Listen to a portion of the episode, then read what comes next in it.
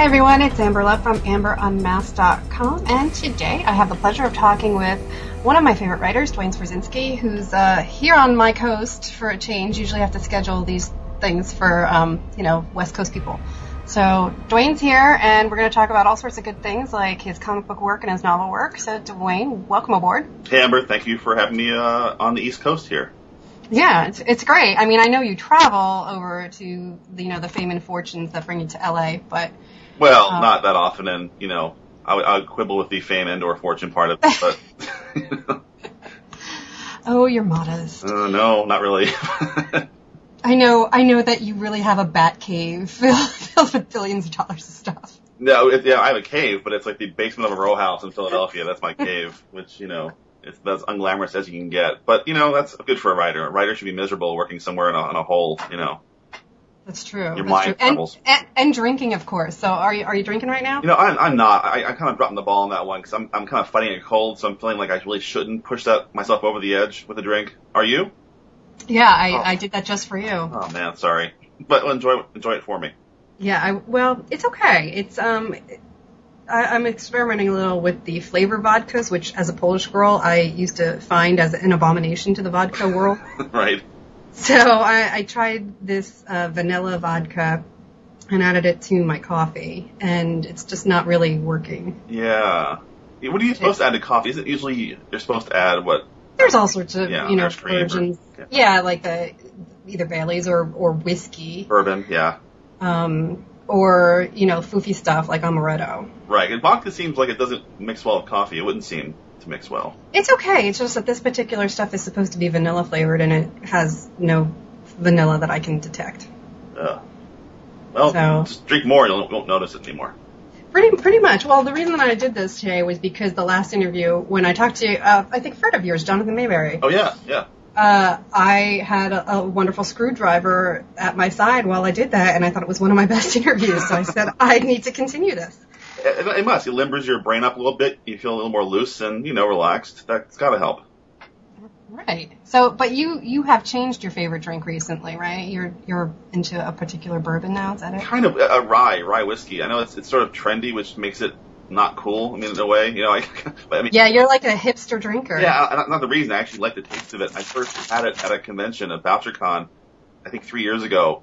Um, there's a little bar in Indianapolis, and um, the, two of our hosts were big rye fans. And they here, try this rye. I'm like, okay, you know, try anything once, and uh, really just you know fell in love with it. And it makes it's for great for mixing kind of old fashioned cocktails. It was you know, before Prohibition the go to mixer, you know, base spirit for cocktails. So uh, but every hipster now drinks it. It's kind of lame to admit that. Yeah. So would you would you ever consider opening a bar? Oh geez, no. I have the business sense of like a homeless man. Yeah, just no way. I uh, wouldn't work. That's it. Okay. So your drinking's private. You're like the Hemingway thing going. Yeah, I'll, I'll mix cocktails for friends, and it's, it's a lot of fun. Like I, you know, um, New Year's Day, I mix some cocktails for my friend Ed and his family, and you know, it, was, it can be pretty busy. But but professionally, nah, it's more of a hobby. All right. Well, let's get into your writing. Um, how you were pretty young when you started writing, correct? Uh, I guess. Prof- yeah, I guess my first like quote professional job being paid for it. I was 19. You know, that was journalism. So kind of young. So, what um, advice would you go back and give yourself? You know, now, now that you, you know cleared that you know that hurdle of four zero. I, I, thank you for bringing that up. I appreciate that, Amber. it is. I'm gonna. I'm, trust me. You're you're older than me by six months. I'm gonna go with that. Please do. Um, no, my advice to myself would be to write more. Like I think I, the key to becoming good, I think, is getting a lot of words out of your system and kind of learning your craft just by doing it. You know, read your eyeballs out and write your fingers off. And I, you know, I wrote a lot and kind of had some time in years where I didn't write as much fiction and you know went back and forth. And I, I kind of wish I'd sort of pursued it harder you know, earlier on. And I could have maybe, you know, had a first novel published maybe a little earlier, or maybe not, or just be, been a better writer by the time I hit 40, you know. But I think that's the biggest thing you can do is just write and keep writing, even though it may not be great, and it probably won't be, but at a certain point, you know, you learn, learn the craft. Awesome. So, um, when it comes to your novels, um, well, is that how, is that how you, um, let me, your evolution was? Did you go from journalism to novels or from journalism to comics? Actually, way back when I was, you know, a teenager, I wrote, you know, short stories, horror stories, you know, and that led me oddly to journalism. because I wanted to be like you know Stephen King or Clive Barker when I grew up, and I knew I couldn't. I mean, I was I was smart enough to know that I couldn't make a living at it like out of out of high school, you know, right? I yeah. a trade or something. So I I thought journalism I could learn how to write, uh, maybe beat some bad writing out of my system and make some money, and like always, you know, write fiction on the side. So that's kind of what drew me into it. And the surprising thing was I kind of loved journalism. I fell in love with it and had a great time with it and a really you know fun career. But fiction was always kind of that first love, and I was really happy to go back to it, you know, and or at least now I've been lucky enough to do it full time for four years with you know novels and comics and other odd things, and it's it's I'm, I'm truly lucky. I'm not sure how long it'll last, and you know uh, these things you, you can't predict, but um, it's been great fun to be doing that full time. Did you have um, a full manuscript at all when you started to to find an agent? I did. It's funny. I, it was summer of '98. I um I started a lot of novels over the years. Like I, I got as far as maybe you know 20 pages, or even 50 pages, and they kind of you know I lost interest, or they fell apart. And uh, I, I swore over the summer of '98, just sit down every day, do a thousand words until you have a book length thing done. You know, just right. finish something, even if it sucks. Just at least prove to yourself you can do a you know a book length thing. And I did it, and at the end of it, it, it wasn't great, but it actually wasn't as bad as I thought it would be. And I worked on it, you know, a little bit more. And at the same time, I, I uh, was part of a listserv um, called Rara Avis. It's like mystery and hard-boiled fans talk back and forth. And one guy on there foolishly mentioned he was an agent, and I thought that's the guy. so I, you know, just emailed him out of the blue and said, "Hey, I work for this magazine. I have this book I wrote. Any chance you want to see any of it? You know?" And being gracious, he said, "Yeah, sure. Send me the you know a synopsis in the first couple you know pages, whatever." And I did, and we kind of hit it off. And he kind of saw that it wasn't you know horrible, you know, and it was, it was worth working with. And we worked on it for a year. That book, uh, a lot of great notes, and he kind of taught me a lot about you know what makes a novel work and you know what slows it down. So yeah, I guess I had a book finished when I approached an agent. But what helped me there, to be honest, is I had a job, you know, working for a magazine. And I think I helped him in my agent's eyes, my you know, this potential agent, in showing him I was like not just some guy from you know, you know, out in the back alley somewhere. You know, Right. I actually had a Right. job writing professionally or you know, or editing professionally. That that gave me I think a little bit of an edge. But the book, you know, he liked the book genuinely, and it, later it was finally published as Secret Dead Men. You know, and that was my first book, and uh, but it took like five years to see the light of day. Well, that's, the reason that I wanted to ask that in particular is because I find that when I attend panels, the agent question comes up so often by audience members, and the very first thing that the professional up on the panel will say is, "Well, do you have a book?" Right. And the, the answer is no. And so it's like people seem to have this, I don't know, this anxiety over the agent process before they even have a finished product. Oh yeah, they should have the anxiety over the writing process first, you know, finish something. Because there's, I, I- I'm pretty sure there's very few agents who will take on, you know, a short story writer. There are always exceptions. There are really genius short story writers, but for the most part, you know, they want to shop around a book. Um, and you have to have it done. They, they won't like take a partial, you know, the potential. They really want to see the finished product. And how did you manage to deal with the, you know, did you have a rejection process? I mean, you had an editorial process, but you had an agent right away. You, you didn't have to like send out 50 submissions and get 50 rejections. Yeah, I was, I was- lucky. It's funny. I, at the time, I, I didn't realize how lucky I was, but I, I sent, I kind of had my agent search was two people. Then, the, my agent, who's still my agent now, David Hale Smith, and I actually sent my book somewhere else in a blind, like, you know, query, like, here, here's what I did, and heard nothing back, you know. But Right. David took me on pretty fast, and I realized that's, you know, lucky. Usually, you go through a lot of, you know, waiting, a lot of rejections in a lot of places. Um, what, but the rejection came later. once, once we, uh, put it in fighting shape and we sent it out into the world, in the publishing world, I think it was early, yeah, like March of 2000, we kind of sent it out to a bunch of publishers. And there were a lot of kind of promising like near near misses, near hits. One editor kind of liked it but couldn't like get her bosses to sign off on it, and it was all that kind of death by three, you know, a few inches at a time kind of thing. Right. I was, you know, you, so, you want so badly, and you're so excited, and it's like, and in the end, it just didn't work out. You know, we just couldn't sell it. It was cross genre. Back in 2000, that wasn't, you know, a, a thing uh, too much, and you know, I put it aside, and I, I did some nonfiction books with my agent, but that was the time was soul crushing. You know, I was like, God, I, I suck. You know, this is horrible. But, um, I guess I got confidence back years later. Just you know, I, I I refused to give up writing fiction. I just kept doing it. Um, so Would you get, would you still do it if nobody read it? If you didn't have a single sale, would you still do it? Absolutely. It's funny. I right before I sold like my second book, The Wheelman, to St. Martin's Press, kind of my, my first, you know, real official deal, you know, with an advance and everything. Um, I kind of said out loud, like, even if I write 20 books and no one reads them and they're unpublished and they're in a trunk that my grandkids find someday, you know, that's fine. You know, I have to do it anyway. It's what I like doing. So, and the moment I said it out loud, it's almost as if like the fates heard me and said, okay, cut the kid a break. Let him, you know, let him try it. but yeah, um, so I mean, you have to write for yourself, and I think you have to do it for the fun of it no matter what, because you, you, you can control nothing in the, in the publishing world except your own book. You can control that to the nth degree.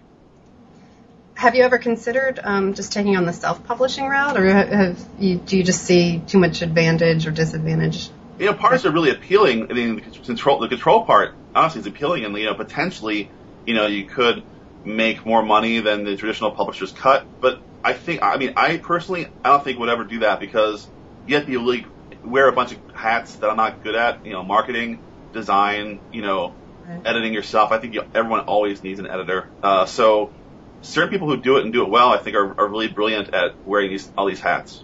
I'm not one of those people. I'm just one of those guys who wants to, you know, focus on the story and have the professionals, you know, be part of a team to put out a book.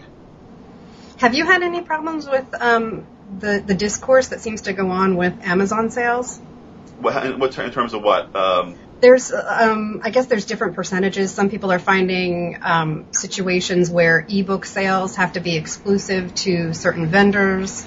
That sort of situation where if you have it on, for example, like I don't know, on Amazon, you're not allowed to put it on some other platform, like right. you know the iPad, because it's got to be in the Kindle store. Have Have you had to see that, or is that just something that's outside your reach because of, you have a publisher? Exactly, and publisher deals those kind of things, the deals. I mean, for I think for a while there, I was really pissed off at Amazon a couple of years ago when they uh, at one point removed all St. Martin's titles over a you know a squabble. I mean, so one day I woke up and my books were gone from Amazon. I'm like, what? mm-hmm. And it was out of my control and it wasn't my fight, but it was, I was sort of, you know, that's when I thought, what the hell is going on? There's a weird war going on, you know, and, um, but for the most part, I'm kind of shielded from those sort of battles. Um, but you know, they, you know, big you know, publishing you know uh, troubles do hit home. I mean, Borders they folded last year, and they sell a lot of my books. You know, and I it was a huge hit.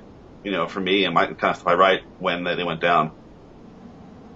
Yeah, how many you do you like to um, usually go around and make bookshop appearances? I noticed you did the, you know the book tour last year. Right. Um, you know, but do you have a preference between the big box stores and the indie stores? Because I, I notice you're you're very strong with your indie pub, uh, retailers. Oh yeah, I almost always like prefer to go to an indie store. I mean, only because I've you know built relationships with people over the years there and kind of know certain people, and it, it's just more fun. It's like hanging with friends you see once or twice, you know, once or a couple of years, and talk books and nerd out. Uh, versus you know the big box signings I've done are, are more me at a table giving bathroom directions. You know, to be honest, there, you know, sometimes you sell a book, but I, I hate like selling my own stuff. I'm the worst at it. I can't talk, you know, I'm just not good at saying, hey, come over here, let me chat you up. And there's some friends of mine who are so great at it. I'm not one of those people. And but I remember asking you one time about Comic Con, and you said nobody wants to go, you know, see a writer at a table for. Yeah, I agree. Yeah, I mean, you feel useless. I mean, all the artists are doing awesome stuff, you know, and it's like they come to you in line and what can you do? I'm like, I can write you a panel description, you know. um, I do feel kind of useless. I mean, panels are, are one thing at cons. It's fun. You feel a little useful talking about, you know, a certain storyline or something. But you know, for the the hardcore con experience of having an artist do a you know sketch for you, you know, writers can't really do that. Right. So I feel very useless. So I usually go off dejected and go drink somewhere. Although I have to say, I saw I saw Holly Black one time and she was really great. I had, you know, my sketchbook that I, you know, I collect all these Comic Con sketches in. Right. And I, you know, she took it and she wrote a riddle inside it for me and signed it, and I thought that was really clever. Oh, that's cool. Yeah. I'll so, that. That's good. so there. So do that, or write down a drink recipe in somebody's book. There you go. Or a dirty limerick. I'll do that. Yes. there you go. And I want ten percent. You um, got it. So let's talk about um, so a little bit about your Charlie Hardy series because we've got um, two out already and right. point points you to somewhere in the process. Right. So, uh, now his character, Charlie's character, seems really transparent along the lines of we know exactly what we're getting into when we read about his adventures. I mean, he's very Steve McQueen, Bruce Willis, you know, Stallone. He's all of these things in one. Right. The, the unkillable male action hero. But what you also balance that with is you've got really strong women in the novels and also you know, you are the writer for Birds of Prey in DC Comics, which is an all-female team. Right. So, what I want to know is, you know, where do you find influences for, you know, Black Canary or Starling or the, you know, the women that show up in the Hardy series? Well, actually, I, I, I tend to watch women. I'm kind of creepy that way. I'll just watch them and stalk them. And no, I'm kidding. Uh, no, I, I, I think, you know, I just, I mean, writers do sort of are guilty of, you know, uh, not stalking, but observing carefully, you know, and your, your eyes are open, keep your ears open. It's the best way to learn about people and how they behave. And I, I, I've been lucky. I've had, you know, strong women in my life, I think, you know, um, lately my, my daughter, she's a strong personality. I mean, I kind of write birds of prey for her. so I kind of think about what, what, who would she, she want to read about and what would she gravitate towards? And, you know, not have these heroes be, you know, over sexed up, you know, uh, bath cases, more, you know, genuine, you know, women with real problems and real in humor and all the, the whole full spectrum of, you know, of concerns and emotions and, and friendship and things. So I gotta keep her in mind, you know. Um, the novels, not so much. She's not allowed to read those until she's like my age, 40 or 50 even. but, but yeah, I don't know. It, it's, it's, um, I don't like, I don't, I never kind of stop myself and think, oh boy, I'm, I'm bringing a, a woman now I better tread carefully. I just, it's a character. The character, you know, comes to life in different ways. Um, and I, I like writing strong female characters, you know, um, often the fe- know, female characters in my books are more talented and stronger and, you know, and, and, and sharper than the, the guys. The guys are kind of screw ups. I always felt that way that, um, uh, particular writers from the Joss Whedon creations, because they've been television, film, and right. comics, um, I always felt that Brian K. Vaughan did a great job with female characters. Oh, yeah. And, and Matt Wagner. Matt Wagner to me is, is one of the greatest.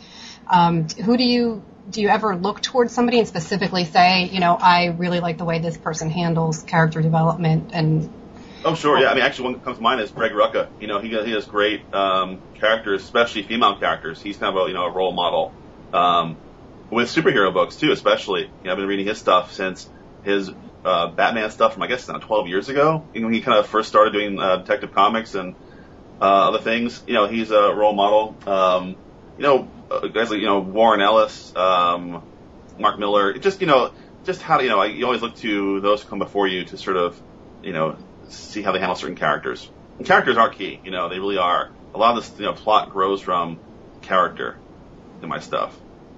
I mean, I always think about you know who someone is and what's the worst possible thing that could happen to them, and how will they handle it? You know, kind of a testing thing. If that makes any sense. Like for Charlie, you know, for Charlie, he's like he's you know a burnout house sitter who drinks too much. He's all he wants to do is watch movies and pass out. What's the worst thing that could happen to him? Well, having to save some home invasion. yeah, so that's kind of you know, and even Birds of Prey, you know, these kind of uh, people, these, these these heroes who have a lot of baggage. What's the worst? Who's the worst kind of villain who can mess with them? You know, and that's kind of how I follow you know the plot in the series. Continuous through the Hardy series is um, you have your your supervillains come really from an agency, from the accident people, but primarily Charlie's nemesis is this female character that you named Man, M-A-N-N. Right. So, uh, you know, it's like not only do you have a play on words, but you have this female who does every every single thing possible to destroy who he is. and why? I mean, like in the most creative and inventive ways possible. Um, and sometimes he does it to himself. Oh yeah. But um, which is just one of those things that you, you fall into there. So why did you make Charlie's nemesis um, a man? I mean, you know, a man character that's female, actually. No, it's funny. I mean, that joke is kind of hits a few levels. The obvious joke is, you know, oh, haha, man, it's a woman, haha. But also, also there's this thing in the accident people. That's her team of killers that they kind of they're almost like fake movie production people. There's always a director and there's always an assistant director, you know, and a props guy, et cetera, et cetera. And uh, they always name themselves in the culture of the accident people. They name themselves after real life directors. Like there's a De Palma, there's presumably a you know a you know a Romero somewhere. And with her, I thought you know Anthony Mann, the classic you know um, you know the Western and crime uh, director, uh, and as well as Michael Mann, you know both spelled with two N's. And I thought you know maybe she she nod to that, you know, and you know she, that's not her real name. Her birth name is something else, but she picked that to identify herself. And at one point in the book, I think she even says acknowledges like yeah, I, I picked Mann you know, to, tell, to, the, to tell the world I'm the man, you know, fuck you, you know, right, so right. kind of her own identity she takes on. Um, but yeah, in terms of Charlie, you know, I think it's funny. He is like the action heroes from the 80s, but except for one thing, he's not really talented. He's not really good. I mean, the only skill he has is not dying. I mean, he can, like, you know, in a pinch, so he can sort of scramble out of something, but he's not like, you know, Rambo. He's not even a Bruce Willis where he's has some skill, a skill set. He's kind of a screw up. My kind of hero. um, when you're working on the on the novels, are you are you actively scripting the comics as well, or do you actually dedicate, you know, a month at a time? Like, okay, I have to crank out, you know, four issues of Birds of Prey, and then I can get back to point and shoot, or you know, what's your or while point and shoots off at the editor, you're, you know, how does it work? I multitask like crazy. I go back and forth on, you know, like the past year I've done it was a nine month period with three books in a row, but I was also doing comics at the same time, and it's almost like uh, going back and forth between a marathon run and a few sprints, you know, here and there. And you know, comics have their own set of deadlines, and there's script deadlines and you know, proofing deadlines. But my goal every day is, I think, to write, and this is my I shoot for, and I sometimes exceed it, sometimes don't, you know, fail miserably. But if I do like a thousand words of you know fiction, prose, and like five script pages, I'm happy. I'm a happy guy. I'm like, wow, okay, I did both. I divide my day up into sections, you know. Um, and sometimes though I have to push aside the fiction and just crank on a, on a script because it's due. And sometimes on the tail end of a book, I'll push aside some comics as long as I can to focus on fiction. But for the most part, going back and forth all the time. Um, how do you handle writer's block? I mean, it happens to everybody, doesn't it? My, yeah, it does. I, to varying degrees. I, my favorite uh, story was Mickey Spillane. People ask him how he avoided writer's block, and he says he looks at his bills, you know, and that, that inspires. I gotta get this done. And that's kind of true, but I'll, you know, I, I think I, having a, for me having a word count I want to hit helps because I think as long as those thousand words appear on the screen somehow, you can always go back and fix them. You know, you don't have to worry about them being a thousand golden words. So that helps me through. It's, it's a relief. You know, if I put a thousand words on the screen that's okay. They don't have to be good. it just hit my goal, and I can always go back and fix it. Um, but yeah, sometimes you know, I think sometimes also your your brain's not into it, and I've learned to give myself permission to sort of take some mental downtime, and if I do that and come back to it, it goes much faster. Do you ever do you actually have time between projects, or is yeah, it just uh, it doesn't feel feel like that, but sometimes I do. You know, I have you know some breathers. More my, my breaks are more like okay, I think okay, I have a few hours. I can sort of just not think about work for a while and do something else, or you know, weekend stuff with the kids. And uh, I try and you know do more of that as for breathing room. Whereas for a while there, I was guilty of rolling from one thing to the next, and it's one big blur of work, and that's not good for anybody. So what kind of stuff do you do when you're in between? Uh, you know, I hunt and stalk people to kill on the street, a person at random, and I'll follow them and particularly women. Right. You know, or, or children, you know, okay. uh, sometimes. But if not that, I'm, uh, you know, I, I'm a big movie guy. I love watching movies. I read, you know, it's just boring. Um, and when it's warm out, my biggest, you know, th- this is lame, but my biggest thrill is I like the grill. I like burning meat on a grill. I know to a vegetarian like yourself, that sounds abhorrent, but that's kind of what I do. That's okay. I'd, I'd let you burn some veggies on the grill for me. Throw throw a corn on the cob for me. I can grill some meat asparagus for you. I just yeah, but I do love awesome. the, the whole process because it's so unlike writing. It's like you're tending a fire, you're just sort of thinking about cooking meat, and it's just you know a nice way to unplug from words. I have I have a grammar question. I don't know if this is really grammar, if it's more of just sentence structure question. I was thrilled to hear Joe Lansdale confirm something for me that one of my former journalism professors had said, which was, right. for the most part, the word said is all you need in dialogue. That you don't need to get foofy and, you know, add too many adverbs or change it to, you know, Yeah. reply, replied and rebutted and, you know, I mean, set is enough. What, you know, how do you find that you you sway on that. Totally agree. I think said is like an invisible word in a good way. It's just sort of like like quotation marks. You know, there's there to tell the reader who's saying what. A- adding to it, I mean, I think there's always exceptions, but for the most part, all you need is said. You know, because uh, like what you know, I think it was either Lansdale or maybe even I think Stephen King in his book on writing said, you know, the actual dialogue should carry that you know that adverb, not the adverb. You know, right. you're instead of saying, you know, I'm going to kill you, he said menacingly, make the quote itself, the dialogue menacing. You know, I'm going to rip your skull off and you know eat your eyeballs. That's pretty menacing. you know, have, have he said menacingly? You can just that, that carries you know. So that's great advice. And going further, you know, going back to the postman always rings twice. James Cain, he even caught all the seds. Like they're they're they're gone. You don't see a, you know hardly any, any of them, and it still works. People know who's saying what, and it's all focused on the dialogue, and it's brilliant. So I, I'm I'm totally on in uh, Joe Lansdale's camp there. Now let's talk about environment. When you are working with, um, for example, with Birds of Prey, mm-hmm. DC Universe has a lot of fictional cities. And then in your novels, you know, you're fine with basing things in Los Angeles and in Philadelphia. So when do you, you know, opt for one or the other and, and what's the decision making there? Good question. Um, because place is a big deal to me. I, I opt for real places all the time unless I have to and go to a made up city. Like if I, in Gotham, I have to, you know, Gotham's made up city. I have to set things there. That's fine. You know, I feel like I've, I have a beat on Gotham. For the most part, I don't write about a city unless I've actually been there, you know, or at least know enough about it to, it, it feels real to me then. Um, there's a brilliant crime writer, Ed McBain, sets this great police uh, series called the 87th Precinct in a fictional New York City and while I love the writer and love, you know, what he does, I can't read them because to me, I, am always thinking, oh, it's a fake New York City, and I'm trying to translate, you know, the fake neighborhoods, and it just drives me crazy.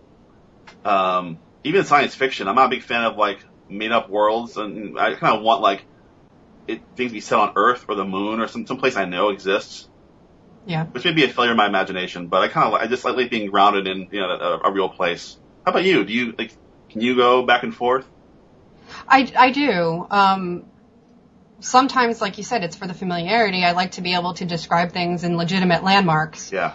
And say, you know, seven miles east of the the pond, you know, is, is this. But you know, on the other hand, creating a world because I just did something that has some sci-fi element to it, actually steam, a steampunk story, and that's where there's almost too much freedom.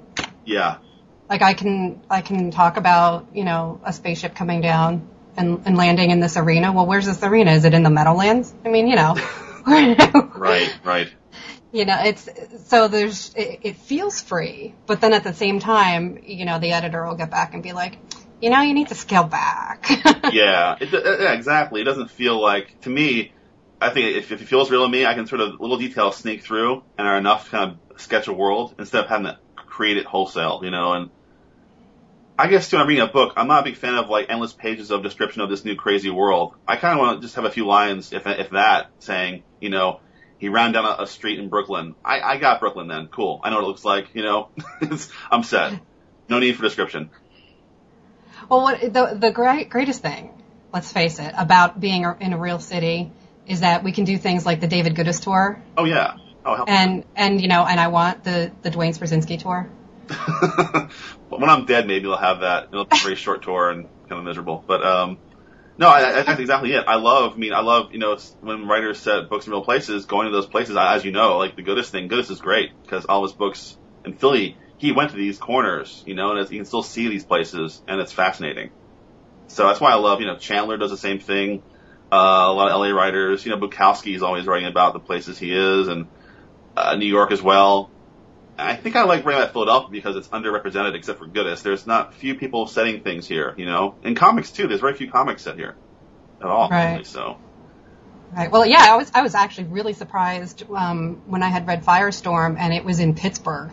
really? Oh wow. I'm like, are you kidding me? It's like they're you know hearing them talking about Pittsburgh. I was like, wow, I, I know where that bridge is. So I, so I love that. I love when I'm traveling somewhere new. I'll try to find like books that are set there to like you know not as a guy, but like just to feel the vibe of the place, you know. And if I know comics are set in a certain place, um, you know, I'll definitely, you know, give check them out before a trip.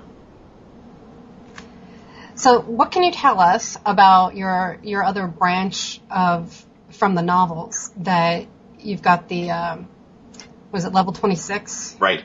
Now, is that what the black box project is? Um, it's related in a weird way. Like I wrote these uh, three books with Anthony Zuiker, the guy who created CSI. Um, his ideas. They, he owns the book. I was, you know, his writer, you know, for hire. Uh, we collaborated on these three books in the series.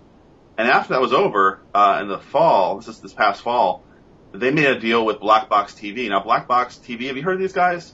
I've, I've briefly heard about it through Dirk Manning, who's doing a project for them as well. Oh, cool. Yeah, so it's like these uh, short YouTube like uh, horror suspense stories, you know, they do. And it started literally as some guy in his garage making these cool little horror movies, and it built a nice viewership. This new deal is kind of a new incarnation of Black Box TV. They're partnering with Zuiker, and there's a series called Anthony Zuiker Presents, where he sort of presents little crime and suspense shorts.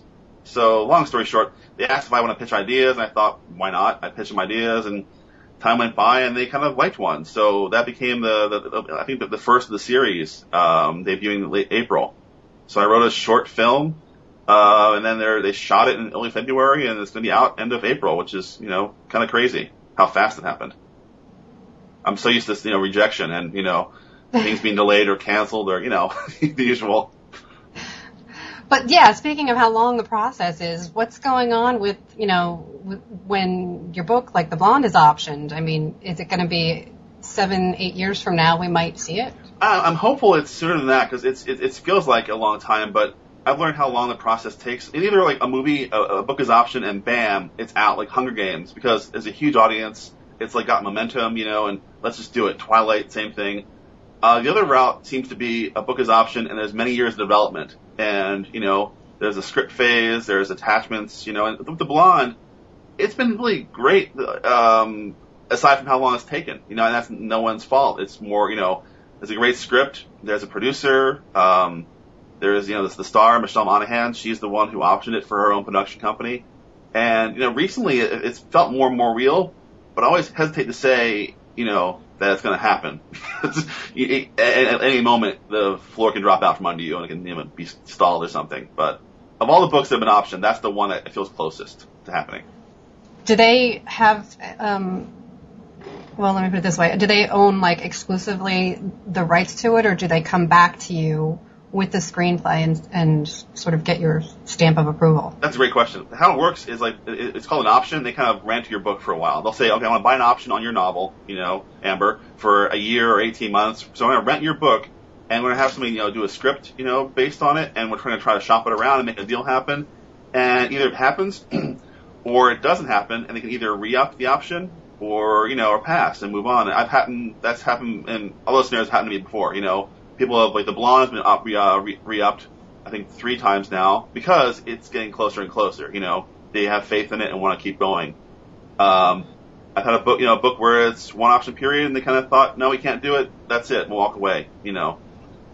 So that's so that the option is like usually a modest amount of money, you know, to like rent your book for a while. When they actually greenlight it and make the movie and start it, then they actually buy your rights. They buy the book, and that can be you know good money if it happens. But do they- but let there's- you know if it does.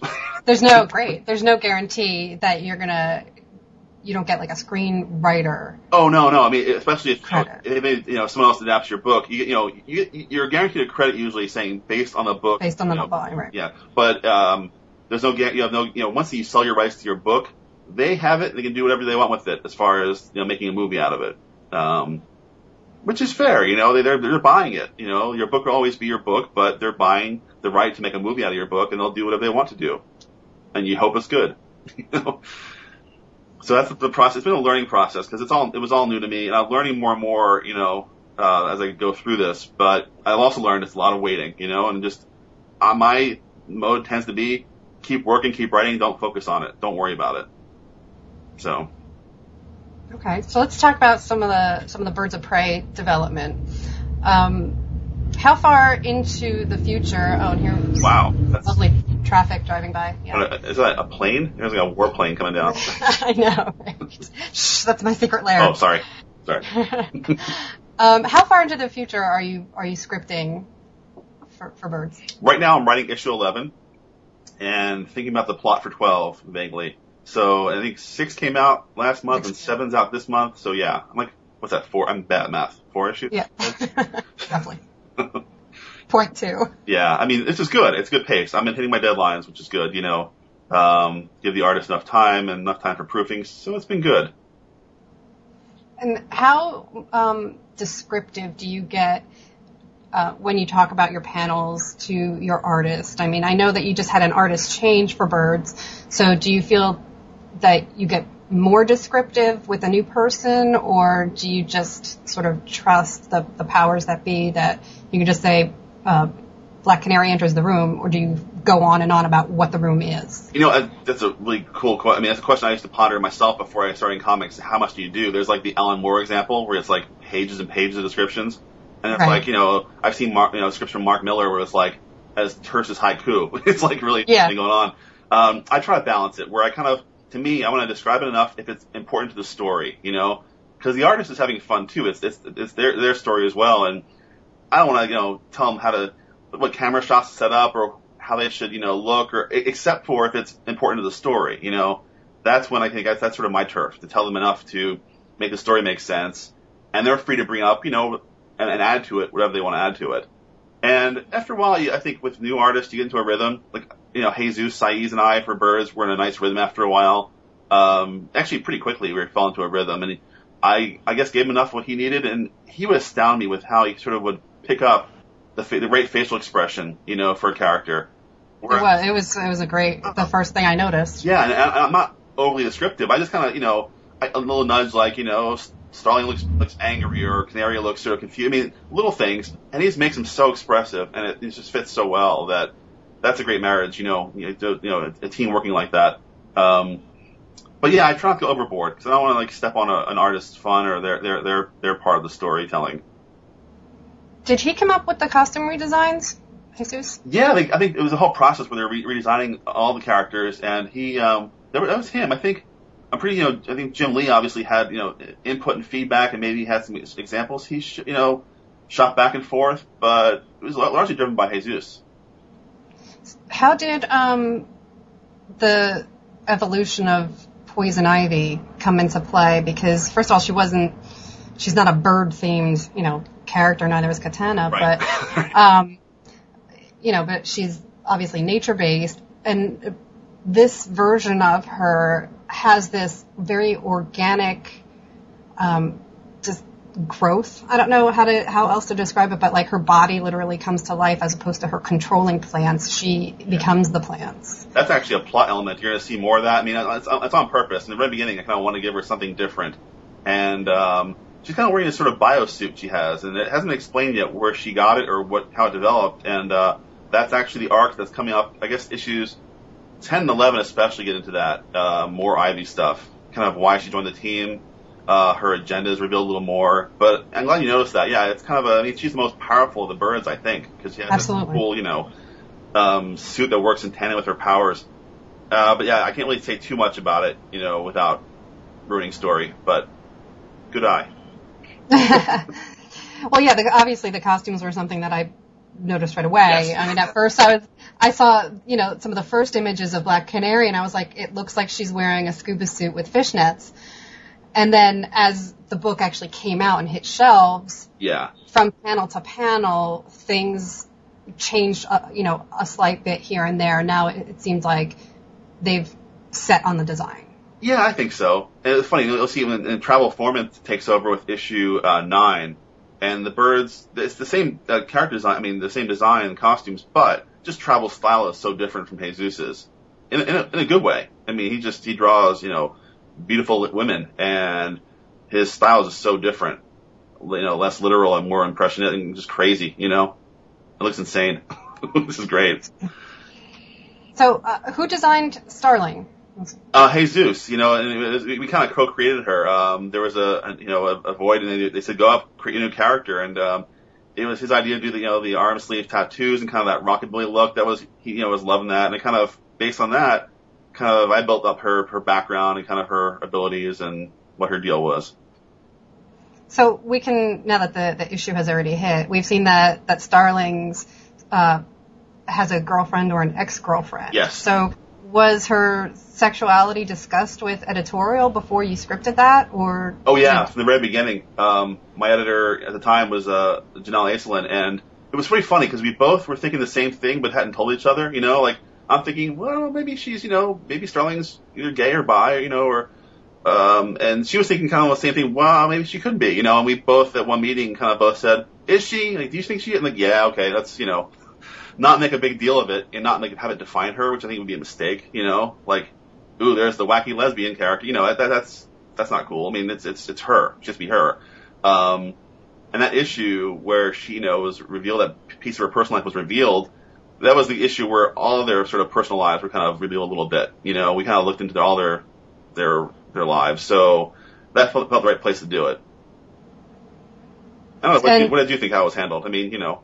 I thought it was handled gently. I thought it was. I thought it was nice to keep their basically yes they're they're a team and when you work it, like in any kind of work environment situation where you're not just alone. Yeah. Um, you do you know get to know each other's personal lives, but I thought in that issue what you know what you had done was basically establish, you know, look, this their private lives are not part of their team. Yeah. You know, it's like, you know, they'll be able to discuss it. I mean, Katana's off a rocker, so I think she's pretty openly discussed her her yeah. marriage, um, if you want to call it that. And um, you know, but that's one of those things where I've worked in every seemingly every environment I think possible because I've been in warehouses, I've been in cubicles, you know, and I've sat at a desk all alone. Right. You know, but you know, there's there's the camaraderie of I have to trust this person with my life. So, you know, yeah, it, yeah. they need they they need to, you know, they need to understand me. Exactly. Um, yeah, the, the, the, the, friendships are the more important thing to focus on. You know, like I think the core of the team is you know Canary and Starling as far as their friendship. You know, and they have this this you know I think it's pretty pretty rock solid. You know, um, you know partnering uh, with the add-ons like Katana is a weird add-on and Ivy is certainly a, a weird addition to the team. But there's still this you know this respect. You know, even if you disagree with each other or have you know you know think each other are, are weird, you still you know have their people have their backs. You know, Ivy will protect them, and she's de- demonstrated that time and time again. She has their backs. Um, and Batgirl, oddly enough, is like to me the the oddball still in the group. You know, she's sort of half in, half out. You know, I think she's there out of duty and friendship with with Canary, but you know, he's not. But she sort of made it clear in like issue one that she was not interested in being on their team, and then she came in. Yeah, I think because she saw that you know Canary needed her, you know, needed that, that you know some help, um, which is true. And you know you see that it's it's very you know tenuous, and that, that was all to me by design because it was you know for so many for so long Birds was about Oracle as the center, you know Canary and Huntress, and it's that's kind of you know with Oracle in the middle. We just totally changed that. You know Oracle is no more, and, and Batgirl had her own book and I kind of felt like Canary had to be the, the, now the new nucleus of this team, you know, and the you know the thing with her and Batgirl is interesting to play around with dramatically. Well, it just seems like there's you know there it's approaching a line where we don't want it to be a second Batgirl book, right? Which is what happens a lot with Batman was you know it was the same situation. He was forever saying, "No, I will not join your Justice League." Yeah. But yet he would be in every episode. right. Yeah, it, won't be that. You'll see. There's the, things are, are are changing and you know evolving, but um, I can't say too much without ruining it. Um, but yeah, I, I, I mean, I don't have the tease last for like you know 40 issues. No, I'm not going to join your damn team. Here I am. Blah, blah, you know, that's not that's not my, my purpose. You know, with that. Um, but it's interesting. She's using a neat link to the Bat world. Um, you'll see in issue nine, which is the crossover. The whole uh, Bat books have the the, the, the Talon crossover, you know, the Court of Owls thing. And you'll see the first meeting between, um, you know, Batman and the birds, which is funny, I think. This should be good. Those dino- Wait, what about, is there gonna, uh, can you tell us if Nightwing is in, even existing, like what's going on? Um, in terms of birds? Yeah, or Gotham, because I'm, I got really confused with the relaunch. Oh, like who, who even exists? Not, you know, not in terms of, of birds now. I mean, it's not. That's not. You know, although I'm, you know, buddies with the writer Kyle Higgins who writes Nightwing, and we've been, you know, trying to push for a crossover at some point or a, you know, intersecting of storylines, but not yet. Because at least he seems bird themed. So That's true. Yeah, that's right. It, it did bug me for a little while. Like the, the team of characters, like there's only like one bird here right now. I like all these birds, but you know, Starling was, you know, there's another bird, and Ivy not at all, and Katana is definitely not a bird themed. You know, uh, yeah. well, she's cuckoo. So there you go. All right, there you go. That's great. I'm gonna use that from now on. there you go. I just want ten percent. That's all, ten percent. Sure. So now your other comic announcement was about Godzilla and infestation with IDW. Right.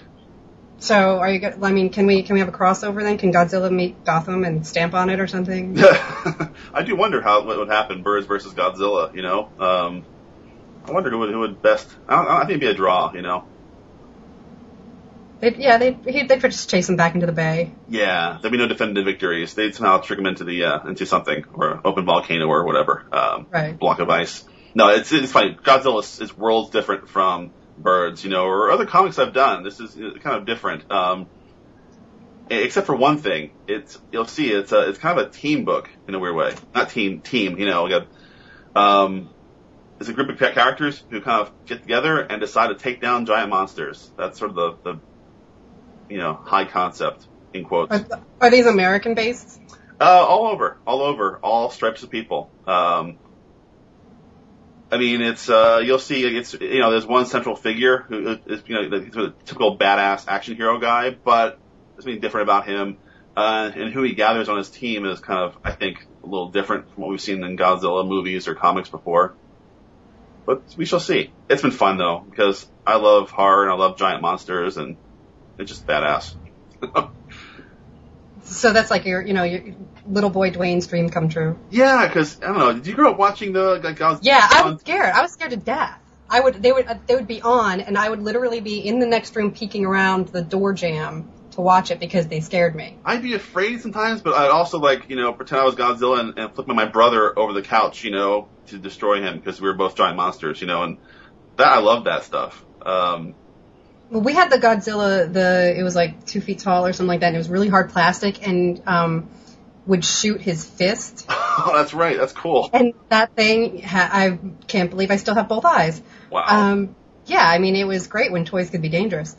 Um, you know, because that that fist like was just such a great projectile. Oh, that's that's awesome. I remember that. I didn't have that, but I remember that. I think friends of mine must have had that that figure. That's cool. But yes, that's to me. To me, it's, it's our generation. You know, that kind of the '70s were a weird wasteland. The UHF stations had so much bizarre Yeah. stuff. You know, I wanted to be the Bionic Man. I wanted to be Ultraman. I wanted to, you know, be Godzilla or fight Godzilla. Um, all this stuff that was, you know, this. You know, I'm sure for both of us, it's just in, in, Yeah, in background in our, in our thing. heads. So that's the fun of it.